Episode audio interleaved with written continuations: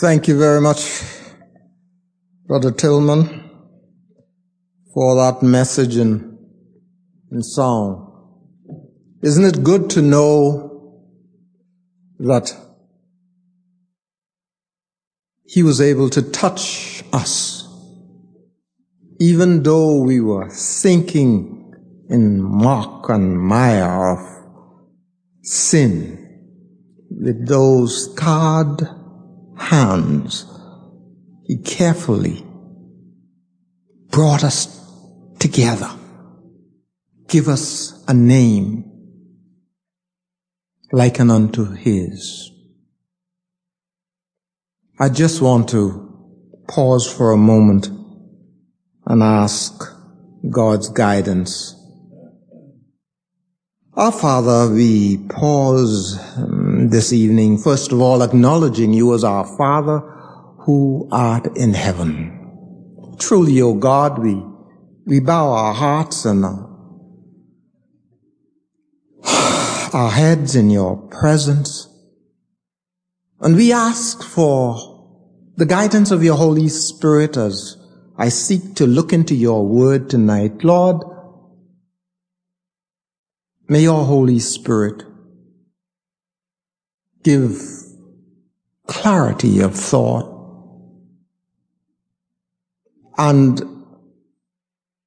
may you help us to examine ourselves as we look into your word and may we truly hear what you are saying to us as individuals and as a church.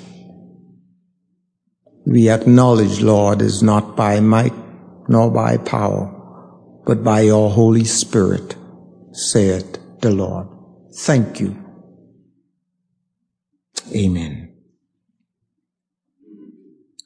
We are going to begin to talk tonight about the judgment seat of Christ. Who will be present at the judgment seat of Christ? The answer to that question is only believers will be present at the judgment seat of Christ. It is, of course, not a judgment for the believer's sin.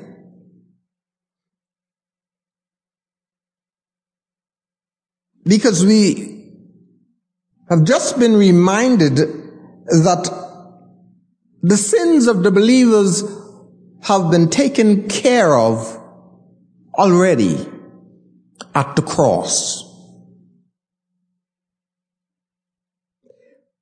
Our sins, that is the sins of those who have committed ourselves to Him, has been fully atoned for by Christ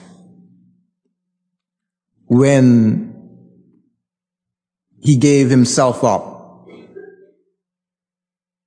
to die where you should have died, where I should have died.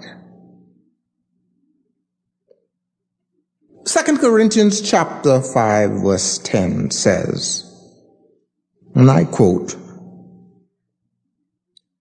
For we must all appear before the judgment seat of Christ, that each one may receive what is due him for the things done while in the body, whether they be good or bad.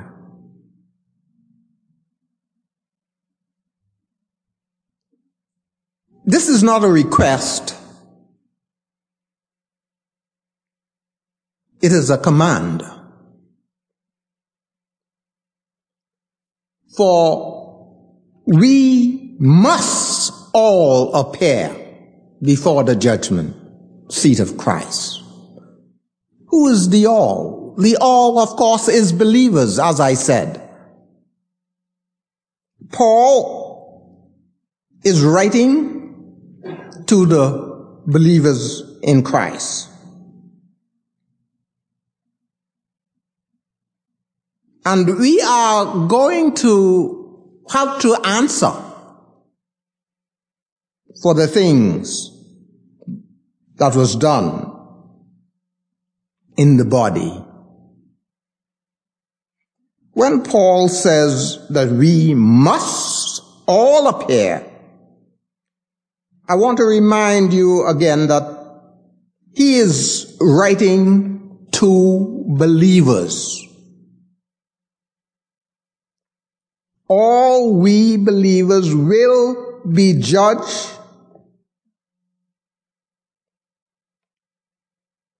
for everything we have done in this body as a believer. We will be judged on the way we live our Christian life.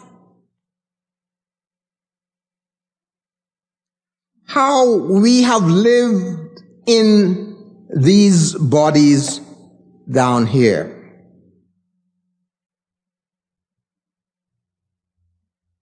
When we go into his presence, we of course will be finished with this old body.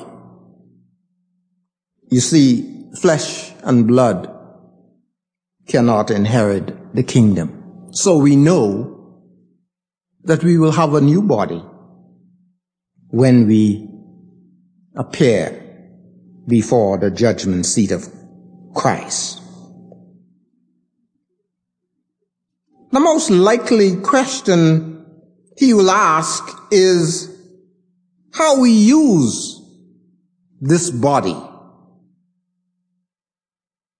Again, how did we live down here in this body? Paul faced this question when he writes to the Philippians in Philippians chapter 1 verse 21.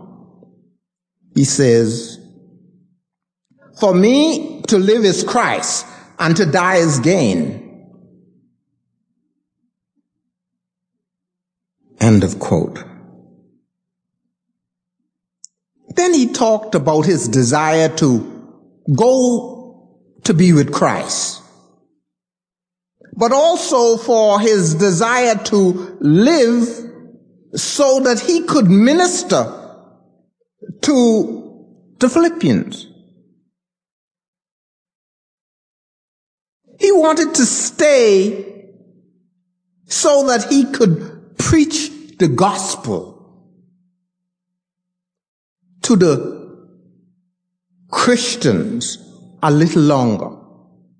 That is the gospel of Christ.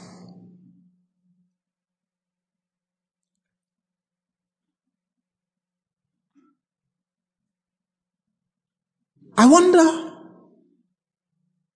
if you knew that you were going to die tonight.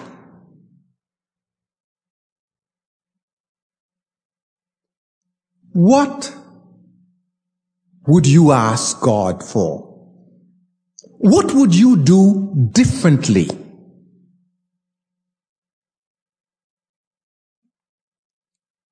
Uh, I'm sure that you can come up with a number of answers. But I have a point in my life. My wife left me in Orlando, Florida, undergoing cancer treatment. On a scale of one to ten, I was a eight.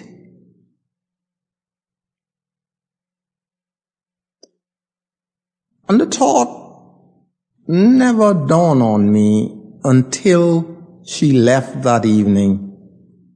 Then I found myself crawling into bed very early. And I turned my face to the wall. I had an apartment. And I cry out to God. And I said, Lord, I wish you would let me see our children graduate from school.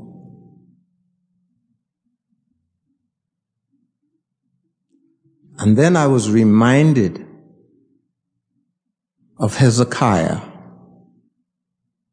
and what he did when the Lord told him to get his house in order because he was going to die. And I remember saying, but if I'm going to be like Hezekiah, Lord, take me home.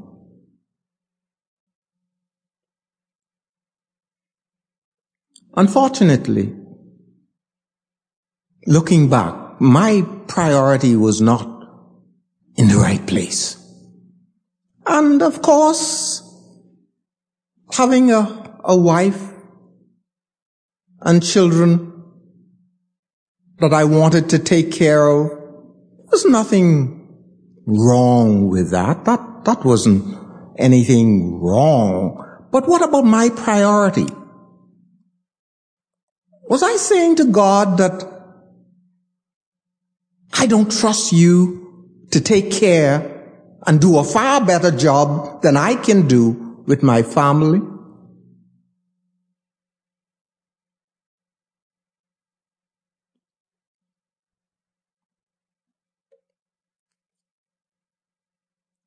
I had been convicted over and over and over again since the Lord blessed me with my lovely wife and children.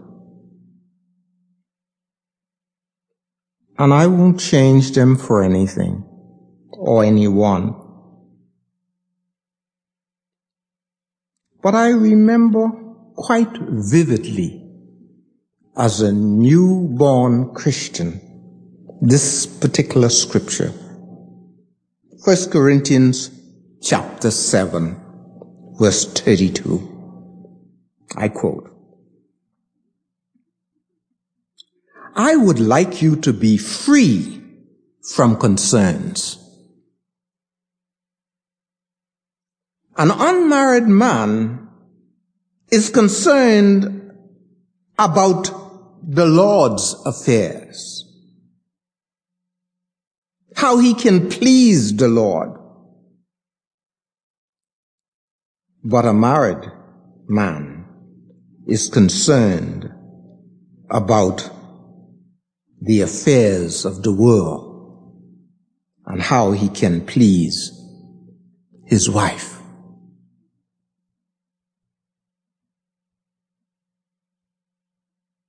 It was not until this time that this verse really rang out to me in a meaningful way. Because when I got into this scripture in my early Christian life, I said, no, Lord, you don't have to worry about me about that because uh, if I have a wife, then I'm all yours.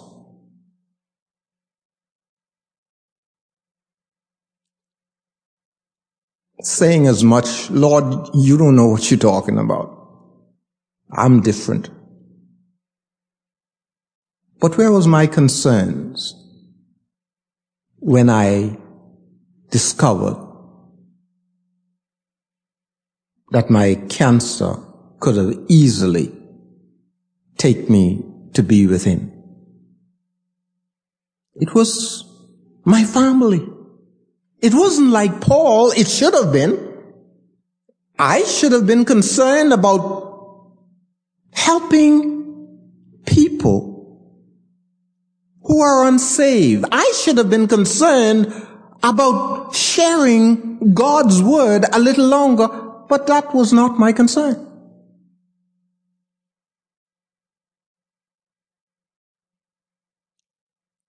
Unlike Paul, I failed miserably. Paul didn't want to go.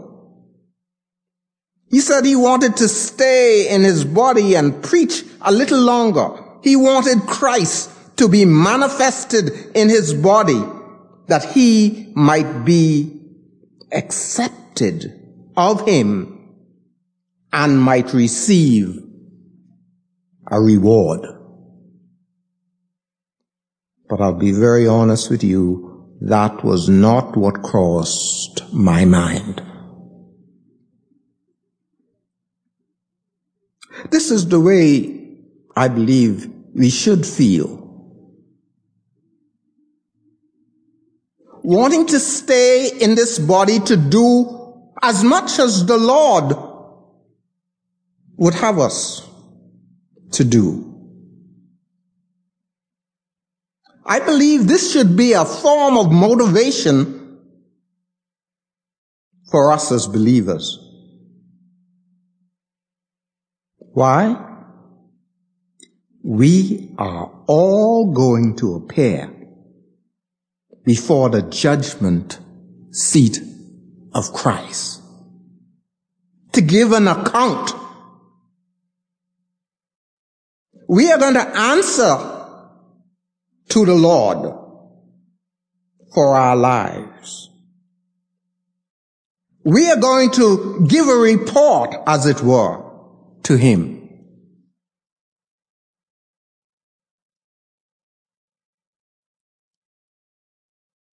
Whatever it is that we are doing,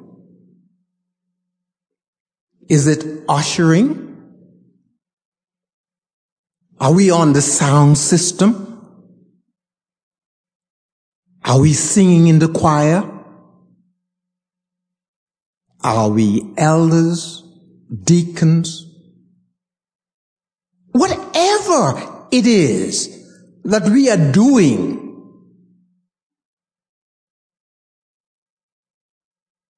we should be concerned that it is for the honor and glory of our God.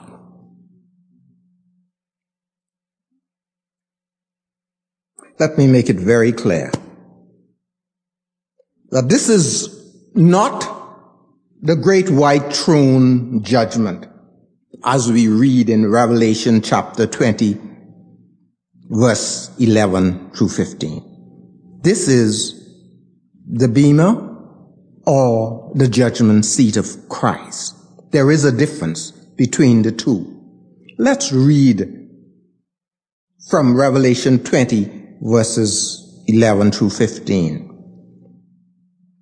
Then I saw a great white throne, and him who was seated on it, the earth and sky flee from his presence. And there was no place for them. And I saw the dead great and small, standing before the throne, the books were open. And another book was open, which is the book of life.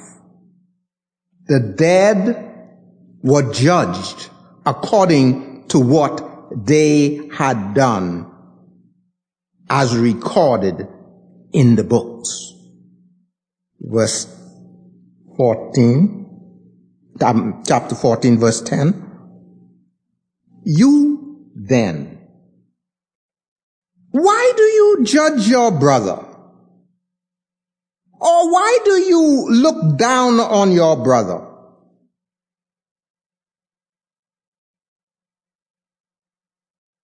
For we will all stand before God's judgment seat. Revelation, I'm sorry, Romans chapter 14 verse 10. Verse 11. It is written, as surely as I live, said the Lord, every knee will bow before me. Every tongue will confess to God. So then, every one of us shall give an account for himself to God. End of quote. We must give an account to God. As Brother Bethel just sung, how, how do you th- think you will feel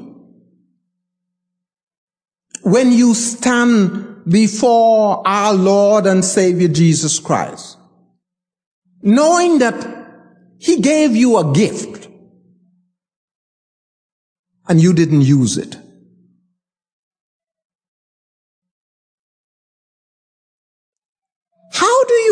You will feel knowing that you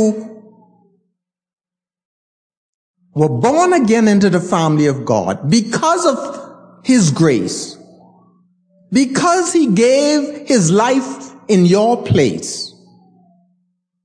Now you stand before Him to receive the gifts that He would want you to have, and you discover you had nothing. My friends, There's a song that goes, No tears in heaven. There's also a scripture that says, He is going to wipe away all tears. My concern is, when is he going to wipe away those tears? It tells me something else. There will be tears in heaven because if there's no tears in heaven, why would he wipe it away? I mean, uh, it's common sense. And I believe there are going to be many of us who will be speechless when we stand before our Lord only to find out that we have wasted our time and energy that He blessed us with for everything else except for the purpose that he saved us. When you look at the wound in his side, knowing what he went through, and you held back, I held back.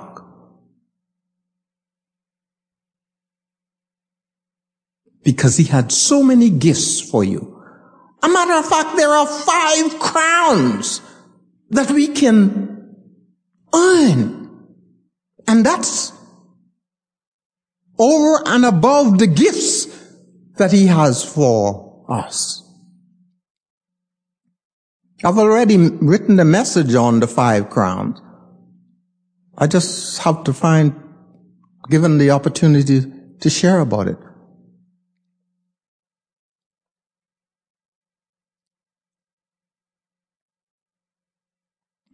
I want you to try to let this sink in.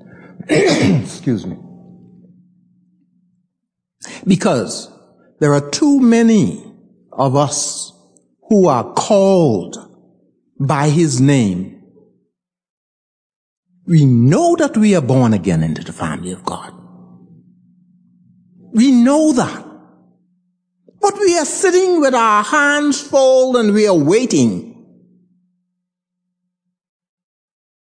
And I wonder how many of us are really waiting for him to come back. But he reminded us to occupy. Be busy. Get busy if you're not. Until he comes. There is a crown for those who love his appearing But he didn't say that we should sit and fold our arms and just wish he would come to take us out of our misery.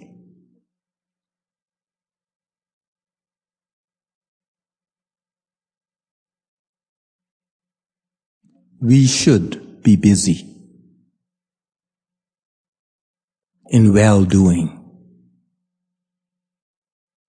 and do not faint.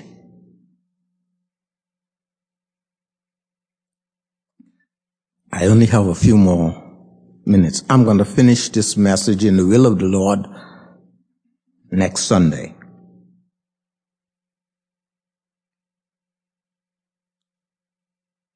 When will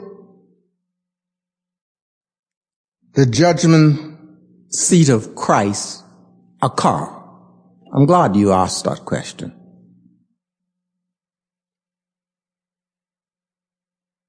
The judgment seat for the believers will occur immediately for, following the rapture. Of course, the rapture is future. It hasn't happened yet because I'm still here. But you know, Paul had a problem in his day. There were those who went around teaching that the rapture had already occurred. And believe me, there are those today who is saying that the rapture has already occurred. But I say to you, it has not occurred.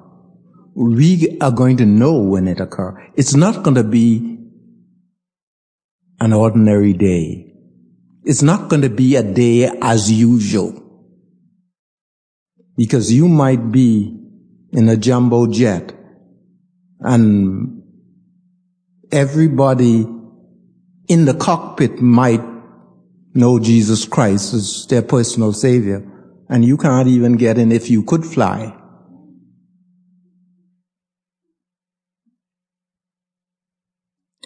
It's not going to be an ordinary day. The rapture, as I indicated, is a future event and also an imminent event. When all the born again believers will be caught up in the air by Jesus and taken home by him to be in heaven. The timing of the judgment seat of Christ is given in a number of scriptures. I'm not going to have enough time to read all of them, but I'll permit me please to read a few of them. Luke chapter 14, verse 12 and through 14.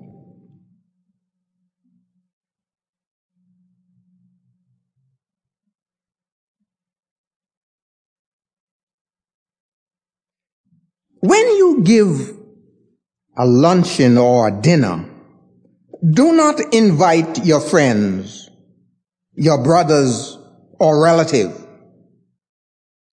or your rich neighbor. If you do, they might invite you back. And so you will be repaid.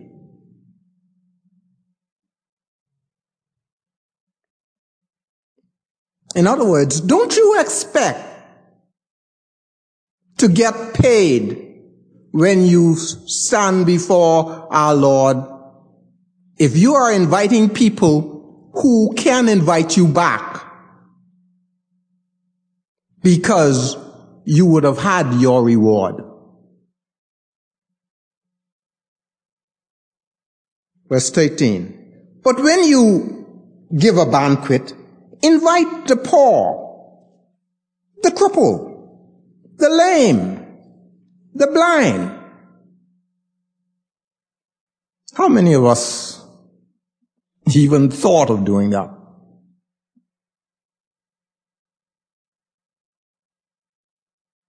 Verse 14. And you will be blessed. Although they cannot repay you, you will be repaid at the resurrection of the righteous. So my understanding is if you invite the right people to your party, I'm not talking about throwing one or two and hope you can fool God. I'm talking about having a party for the poor and the needy rather than someone who invites you back or you hope invites you back. I'll tell you the truth.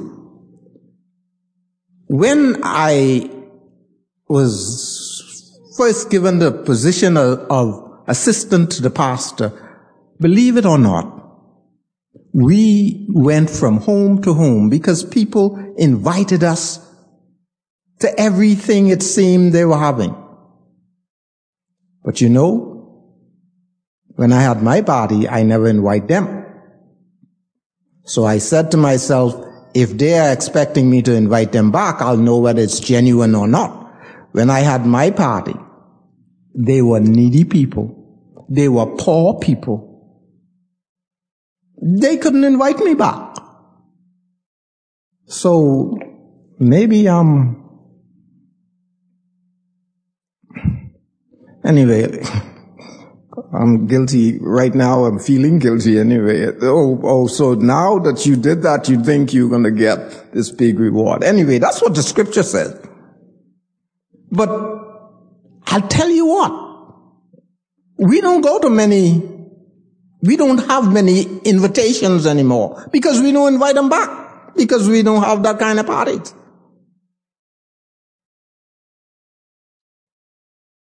May I say to you in closing, and I'll pick up here next Sunday night.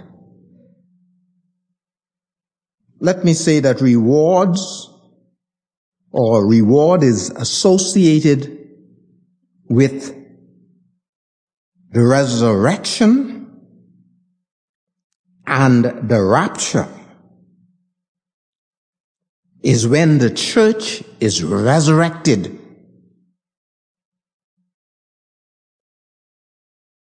and we are ushered into the presence of our Lord. I am going to stop there tonight and I'll continue God's willing next Sunday afternoon on this very, very interesting. Not invitation, command that we have. We shall all stand before the judgment seat of Christ. And the purpose is to give an account of our stewardship. Shall we pray? Father, I want to thank you because it's very sobering as I looked into this.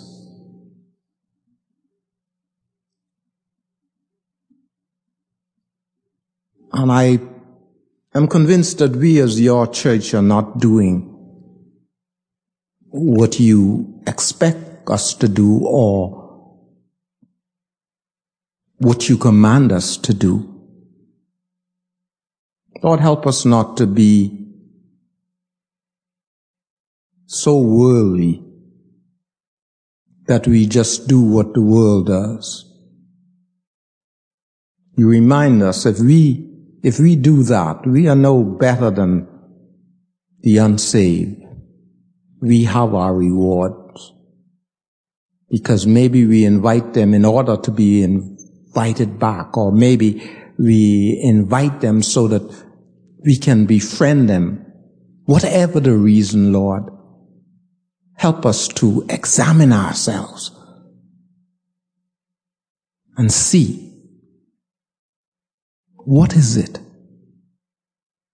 that we are not doing according to your word. Lord, as we leave this building this evening, I pray that we will go with hearts that are stirred and may we search the scripture to see what you are saying to us about your gifts that you have for us. But we might find that when we stand there, we will not receive any rewards. What an embarrassment. Oh God, help me that I will not be ashamed when I stand before you. Go with us as we go, Lord. Dwell with us where we dwell. And we will be careful to give you all the praise, all the honor, and all the glory. For it's in Christ's name we ask it. Amen. Thank you very much.